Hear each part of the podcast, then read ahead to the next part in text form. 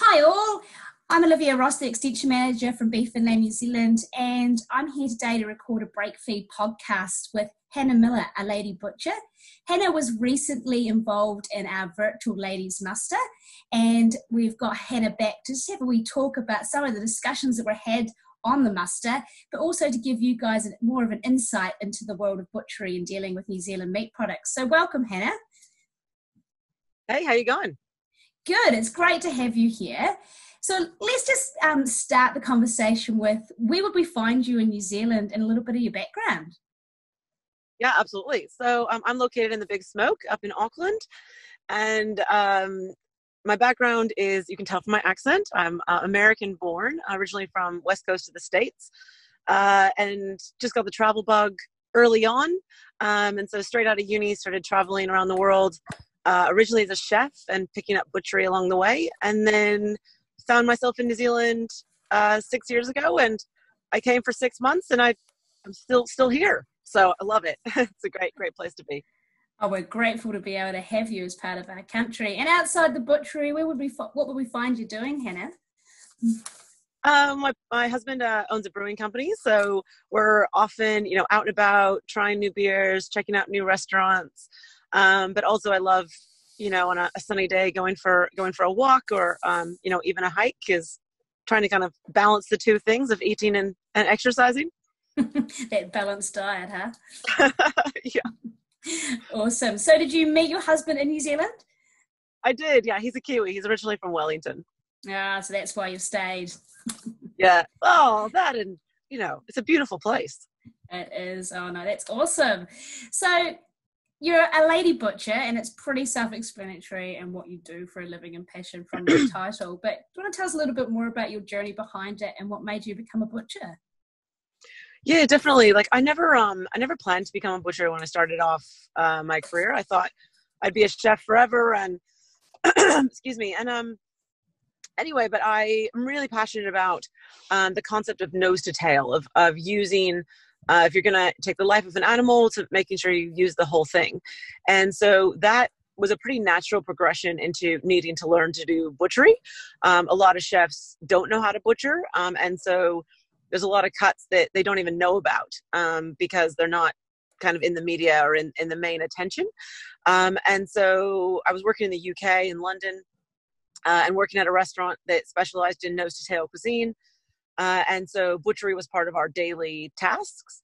Uh, and so it's there I started to learn butchery and um, loved it and was like, oh, this is actually, I, qu- I quite preferred it to chefing. Um, and so started making the transition. Um, and then a lady butcher came out of, I was working in Australia um, and for these two amazing women. And they found out that I could butcher and they immediately started ordering in, you know, pigs and ducks and just all, all anything they could order basically um, lambs and uh, for me to butcher. And they started posting on instagram about it to kind of get people involved in the story of the animals um, and they started calling me the lady butcher. And um, from there it, it, just kind of just kind of stuck. Uh, so when it came time to name my company it seemed like a no-brainer um, to to call it a lady butcher. So yeah. cool what a cool story. And how do you compare it to? So you started in the chef world, mm. and mm. you've become that butcher. So and you've stayed obviously on the butchery side. And what do you like? Like made that change. You've made that change from a chef to a butcher. What was the main reason for you maybe making that change and staying with the butchery? yeah it's the thing is i love the um i love the background of it you know so it's uh, I love cooking. I still I still love cooking, but um, so much cooking, what you can do with a product is based on how it was butchered. Um, and so I kind of I love taking that step back um, and being able to be like, "Ooh, I want to cook this. Okay, cool. If I butcher it that way, it's going to come out better as an end product." Um, and that's really really interesting to me. Um, also, the um, well, straight up, the hours are better. Like so, the butcher you kind of work, you know, six to two or six to three um, compared to chefs where you're working nights. Uh, and the number one thing is that I find it um, quite zen. Uh, the style of butchery I do is seam cut butchery. Um, so I don't use a bandsaw. I'm not using any loud mechanical equipment. Um, we we're doing everything by hand. So it's basically just you and a knife um, you know, using gravity to help you with some of the bigger cuts. Um, and and I really like that. I really like. I, I work in a quiet butchery. We don't play music, or uh, once in a while I listen to a podcast, um, or if it's a long day, we will turn on music towards the end. But for at least the first four hours of the day, guaranteed, we work in silence. Um, and it's just a time to reflect on you know the fact that this was a living creature um, and we've taken its life to feed people um, and just and just to kind of be appreciative of that and um, and fully take that in so that's what really kept me in butchery. Oh, awesome. So is that what makes the lady butcher unique other than the fact that it's led by a lady? Yeah definitely. I'd say you know seam cutting is uh, especially in, you know, in australasia is really unique. Um, there's not many people that do it. Um, also really just taking that time to you know to get to know our farmers. So we we actually know um, all of the farmers that we work with and we work with them directly um, we're really involved in the process you know from all the way from the animal being raised to which abattoir it's going to for, you know through when it comes to us.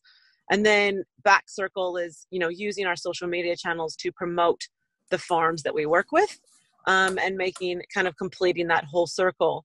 Um, and that's i think is something that's really unique um, about a lady butcher is that um, you know being open um, and transparent about where everything is coming from um, as well as just being uh, open about how we are thankful for the animals um, and how we are just kind of understanding um, you know it's not just a hunk of meat it's not just something you get from a supermarket it's um, you know it's more than that it's it's the fact that it was cared for and it was raised um, and now and now we're eating it and, and just taking that all into consideration. So yeah oh so that's that communication is so important isn't it and it's that traceability yeah. that whole story that people really love so when yeah how long's the lady butcher been going now uh, so we're pretty much been on four years but i often say my first year was a hobby because uh, I it definitely was not a, a viable business. Um, and then um, and yeah, but we've been growing um, pretty much yeah year so from our first from our second year to now um, we've doubled every year so it's um, yeah pretty pretty fast growing i'm pretty happy with where it is now and um, looking excited to like to you know keep growing in the future as we go along Oh, what an awesome story, and it's sure you've got many things coming up, which we'll have a talk about soon, and re- where you're going. So you yeah. talk about that nose to tail. Have you done mm. much work with tongues and can you provide any tips to the listeners? This is one of the questions that came up quite a bit in the muster. Yeah, it's so interesting. So um, I love offal, um, you know, all the insides. Um, I like eating them. They're really good for you. There's a lot of um, lot of uh, nutrients in them that you can't get from uh, from the muscles. And in the UK, we used them all the time. Um, in the UK, they're they love eating them. Uh, in New Zealand, we've kind of fallen away from eating offal um, as much, and a lot of that has to do with uh, processing and um, kind of how the abattoirs are run here and that kind of thing. But um, what I'm really excited to do is uh, to be able to get some of that offal again by working with a mobile abattoir. Um, and so it goes direct to me instead of having to go through a, a, big processing abattoir. Um, and what we plan to do is just because the kiwi palate isn't, um, I mean, some people love liver and heart um, and maybe tongue, um, but you start talking about lungs or blood or uh, chittering, things like that can be a bit scary. Um, so what we're planning to do is to incorporate quite a few of that those items into uh, terrines or pates um, or things that have other flavors to um, to pair with it, so it's not quite so strong. Um, but also, you know, even things like so like liver is fantastic with like onions and bacon. Um, really nice. So you just want something that's can kind of cut through a bit of extra fattiness um, to go with that. And things like tongue are similar. So um, I love tongue. It's, it's one of my kind of my favorite bits of offal are probably uh, tongue, heart, um, and then the onglet, which is the um, kind of the muscle that keeps the lungs from flying around on the inside. Um, it's also known as hanger. Um, but with the tongue, especially, what I like to do is I like to brine it, um, and I usually brine it for about a week, and that kind of like how you do like a corned beef or um, something along those lines, and then uh, and then I'll poach it. So uh, low and slow, or you can also braise it. You can even just pop it in the slow cooker. Uh, and then once it comes out of that, it's basically cooked. I usually do it overnight. um, or for a minimum of four hours till it's really nice and tender. Uh, and then you peel off that outside skin uh, and then cool it. So you can just cool it how it is, or you could um, take, if you have a few tongues, you could press them all into, um, into a mold, even like a bread pan, uh, and then till it's chilled. Uh, and then slice it and put that on sandwiches. And it's absolutely delicious. Again, it's so much like a corned beef, um, kind of like a luncheon meat, really traditional. Uh, my mom grew up eating it, uh, and, and she's she's always like, I never liked tongue, but it's quite good when it's like salty. So uh, so yeah, there's quite a few things you can do with it that um, really don't take that much effort. Just take a bit of prior planning, really more than anything. Oh, awesome. It sounds like you talked about the liver before, the lamb's fry on every good restaurant menu, isn't it? Oh yeah, lamb's fry is amazing. Like it's yeah, I love like a, a mixed grill plate that kind of has a bit of everything, you know? That's the best. Awesome. What do you find the most popular offal for New Zealanders? That you said we don't use a lot of it, but if the yeah. one that we request frequently, what would it be? Um, I probably it's kind of hard, but I'd say it'd probably be a mix between um, liver, kidneys, and heart. Um, I kind of see them all interchangeably. Um, heart is like I'd say on menus. Heart's a really good one that can be integrated because um, it is it's so meaty um, and it is almost like steak. Uh, and so as long as it's cleaned up, um, just like a hot, like on a high heat char grill uh, with a bit of like a chimichurri sauce is absolutely delicious. Oh, I'm, I'm just getting hungry listening to you, Hannah. kind of same, actually. I'm kind of like. so, other than the offal, so you're dealing with some really neat products there. What do you consider your favorite cut of meat? Otherwise, man, otherwise, yeah, because onglet is definitely my favorite my favorite cut. Um, but otherwise, I'd say kind of going into you know versatility of cuts and that kind of thing with working with ones. Um, so my favorite one to eat would definitely be onglet, but my favorite one to kind of work with um, for its versatility would be leg, um, and that would go for beef and lamb. Um, a lot of times I find that uh, in restaurants that kind of thing, you know, you see lamb rump um, all the time on a menu, mm-hmm. and there's only two per animal, as I think all of us know, uh, and so I should hope so. Uh, and um, and so, you know, you, what are you going to do with the rest of the animal? And so I do a lot of work with chefs, and um, because of my chef background, I'm able to sort of um, I call it translation uh, between kind of farm farmers and, and chefs um, and explain that. And what's really cool is I've gotten quite a few of them to uh, to seam cut the leg um, and break it into its own you know muscle groups like top side silver side knuckle um, and a lot of those cuts are still beautiful and lean and really tender if they're if they're all divided and seam cut and sinews taken out um, and can be used interchangeably with lamb rump. Um, and so that's like that's quite exciting to me to be able to you know and then you're looking at if you use both legs you're looking at now you've used a third of the animal um, instead of just one cut. So it's all about that um, you know the pieces that are just so versatile is, is what makes me really excited uh, or, and do you consider that cut with the most it's also the cut with the most potential or is there another cut mm. no i would say yeah i would say that the leg um yeah both in beef and lamb is the most potential i mean i explained with lamb but like with beef you know out of the obviously it's a much bigger much bigger piece of the animal like weight wise mm-hmm. um but you can do so many different things, you know, from um, steaks and roasts to making biltong or jerky. Um, you know, we cure our bresaola from the leg. Like there's just there's so many options, and a lot of times it's kind of easy just to go, oh yeah, chuck it into mince for burgers. Um, and burgers are great. You can make great margin on burgers, but um, there's so many other things that we can do that are just um, it kind of gets seen as a secondary cut a lot of the time. Uh, and I I don't see it that way at all. I see it as as yeah, it's probably the most the cut with the most potential. And obviously, with farmers, we have access to other meat sources, whether it's venison and duck and their wildlife around. Do you tend to use those meats as well? Yeah, definitely. So um, at the moment, I don't use very much of it. Um, but uh, we are working on currently working on a couple projects to uh, start uh, incorporating venison, so like to do like a venison salami, um, and duck. I'm really not so much duck, I guess, but goose. Um, I'm really keen to um, check out and try out a couple uh, Canadian goose recipes. Mm-hmm. Uh, so with that, it's just sourcing. Obviously, everything we do has to be, you know, fully MP- MPI approved and that kind of thing. So we just have to make sure that wherever we're sourcing our meat from um, is processed in um, by MPI approved abattoirs and that kind of thing. So sometimes um, game can be a bit tricky, um, you know, because it can't just be our hunter mates that went and got something. We have to make sure we go through all the proper channels. Um, but hopefully, we'll get that sorted soon, and we can use it a lot more.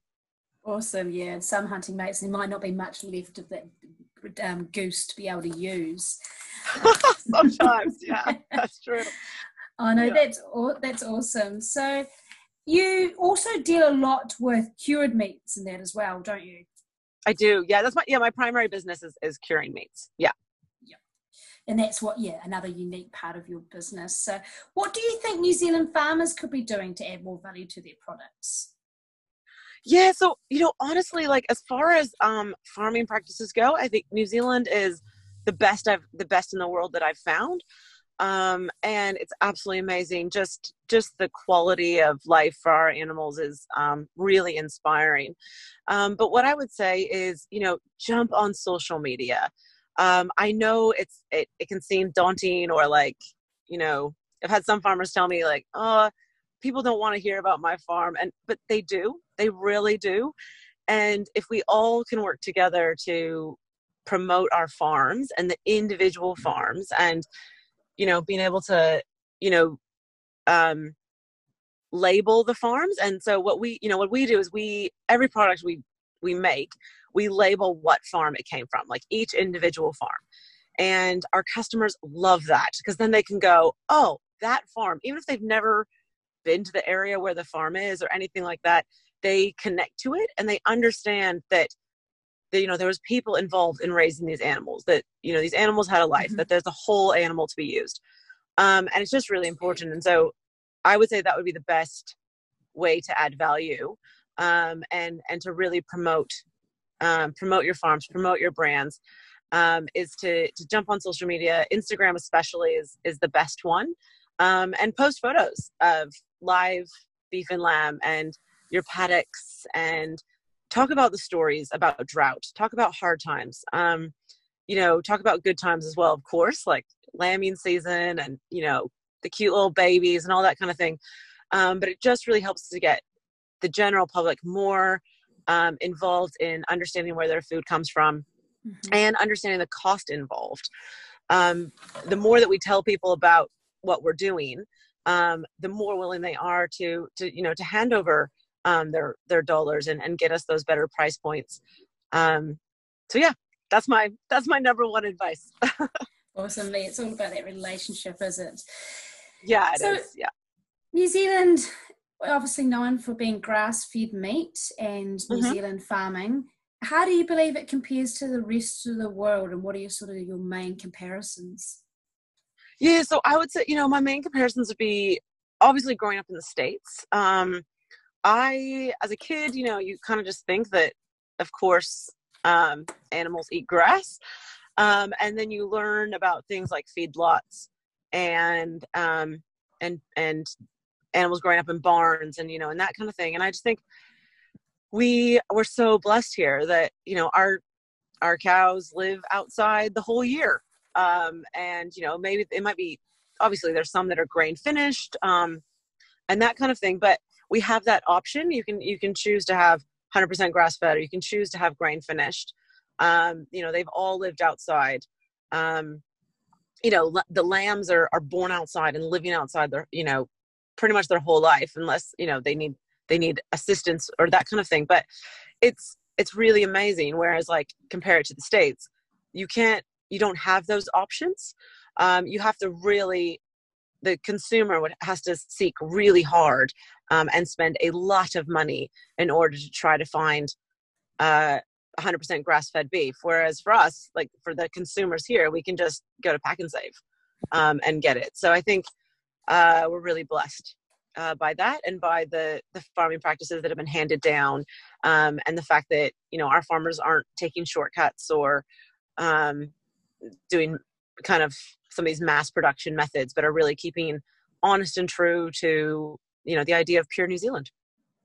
Yeah, I think it takes a look outside the back door sometimes to realize how grateful we are to live in this beautiful country. Mm.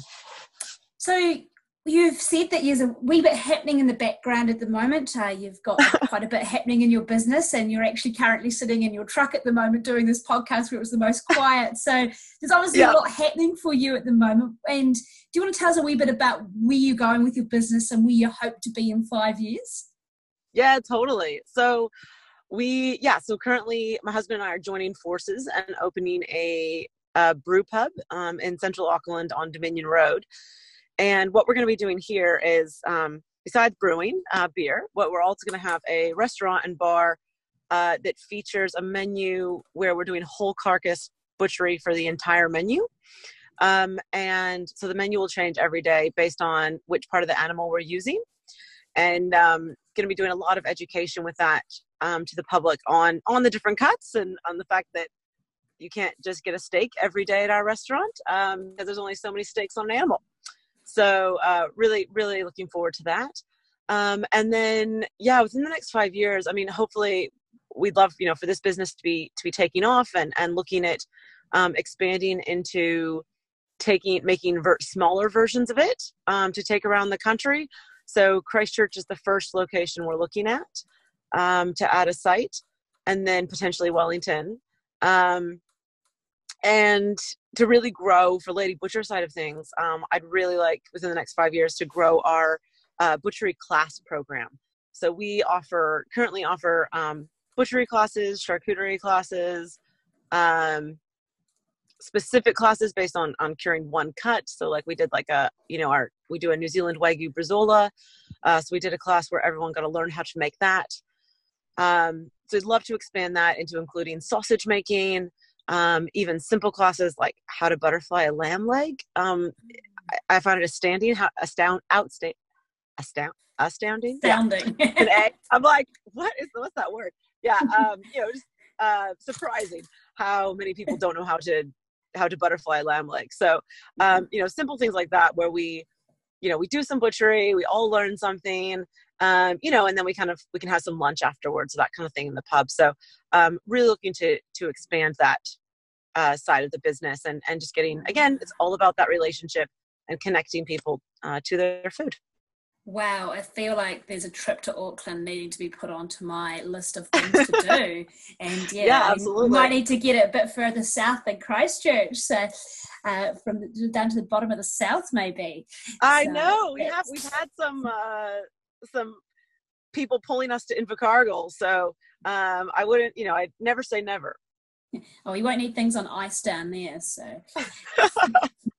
so you talk about your different products there and your whole carcass for as you expand and even for your auckland branch at the moment do you go new zealand wide or you sort of just got a, a bubble around auckland where you source your products at present? Or where do you get your you're getting them from local farmers? Um, how you go about selecting where you get those products from?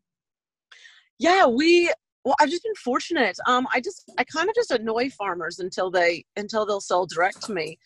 Um but it's it's uh it's been amazing. Like so i kind of started out with i do a lot of pork products um and so i started off with finding um free range pig farmers um and i basically sent emails and went to farmers markets and had phone calls and um you know kind of like but this is what i want and um, these are specs I want and that kind of thing. So sort of by building those relationships, I've I've been able to you know visit farms and um, you know gain trust and that kind of thing, and be able to buy direct.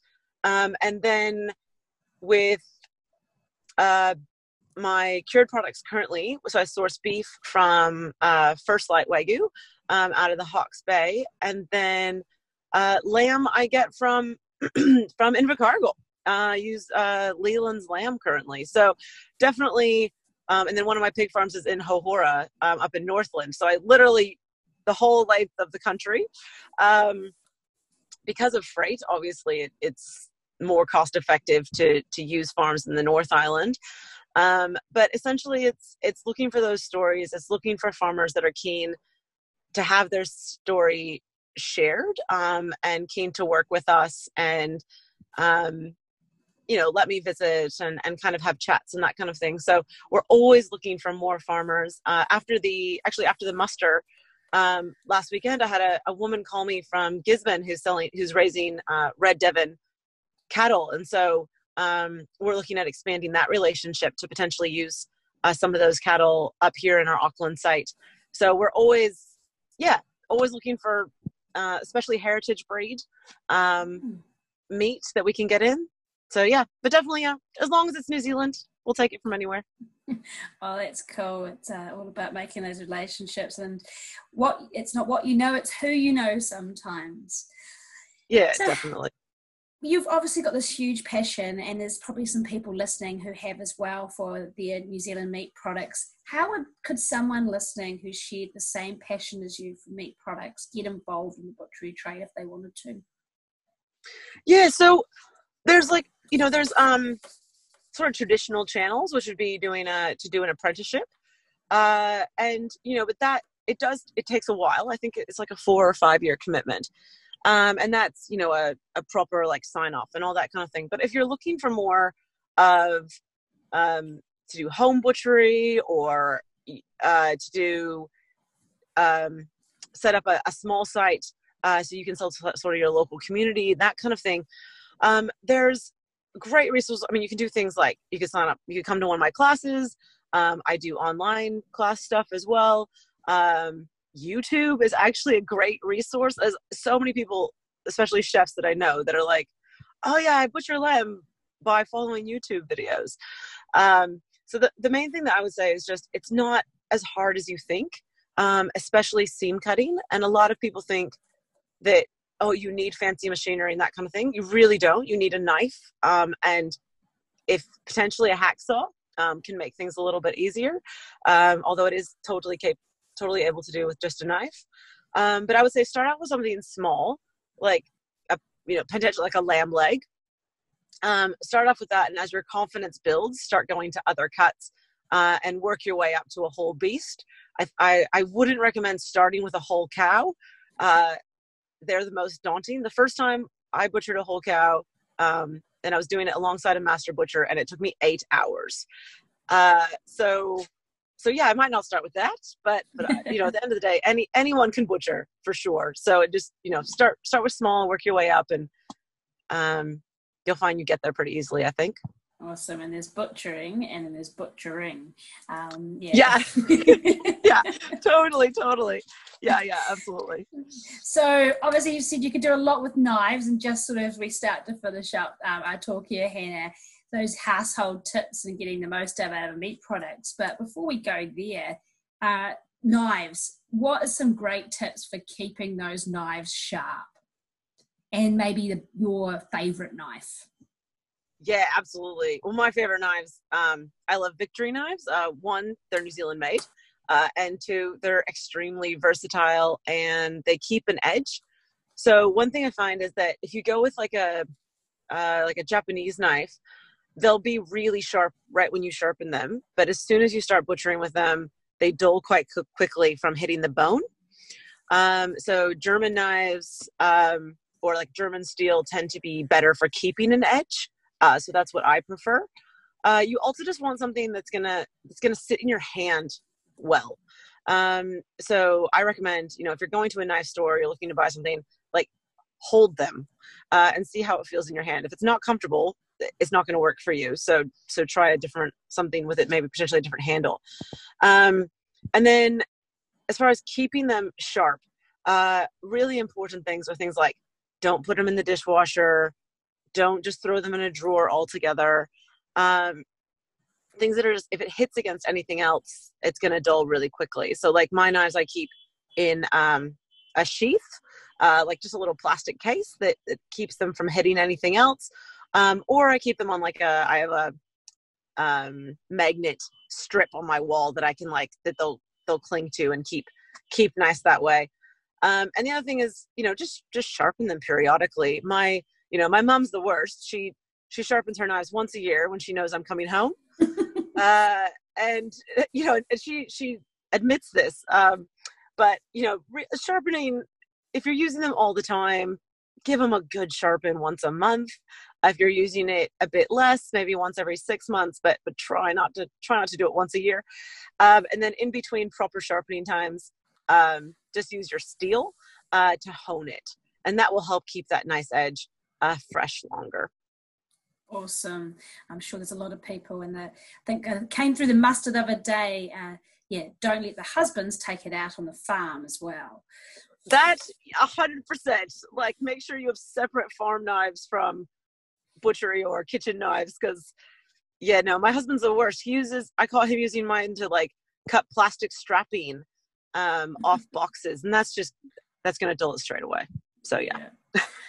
Oh no, you've got an amazing story there, Hannah. It's been great having a catch up with you. So, just to finish, uh, what are your sort of take home messages in regards to those everyday tips and tricks and getting the most out of our New Zealand meat products?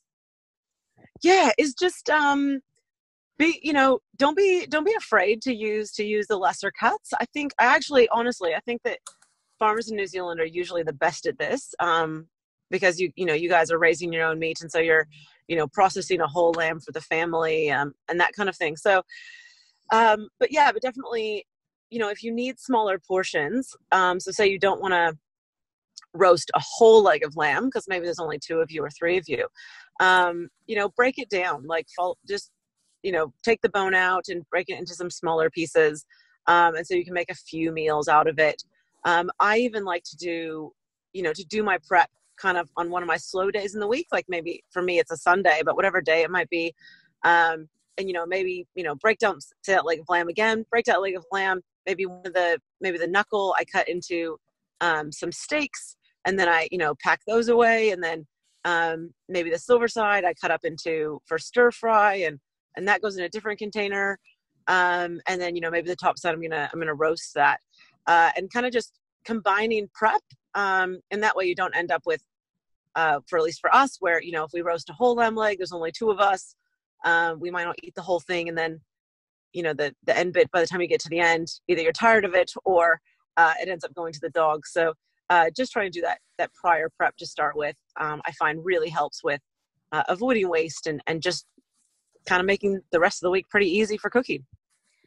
That's awesome hannah Thank you very much on behalf of the Beef and Lamb team for being part of our muster and for taking time today to find a quiet spot and do this recording for us. Like Hannah, we and the other ladies that were used uh, around the musters, where they will be other podcasts appearing. So keep a lookout on the podcast channel for those. But thank you so much, Hannah, and we wish you all the best with your business and we um, look forward to seeing what comes out of it. Awesome. Thanks for having me.